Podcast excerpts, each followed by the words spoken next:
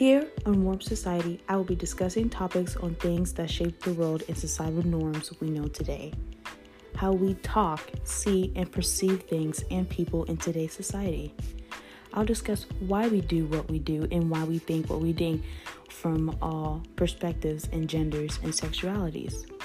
To change how we think in a positive way and to learn from our mistakes from the past to not repeat it in the future.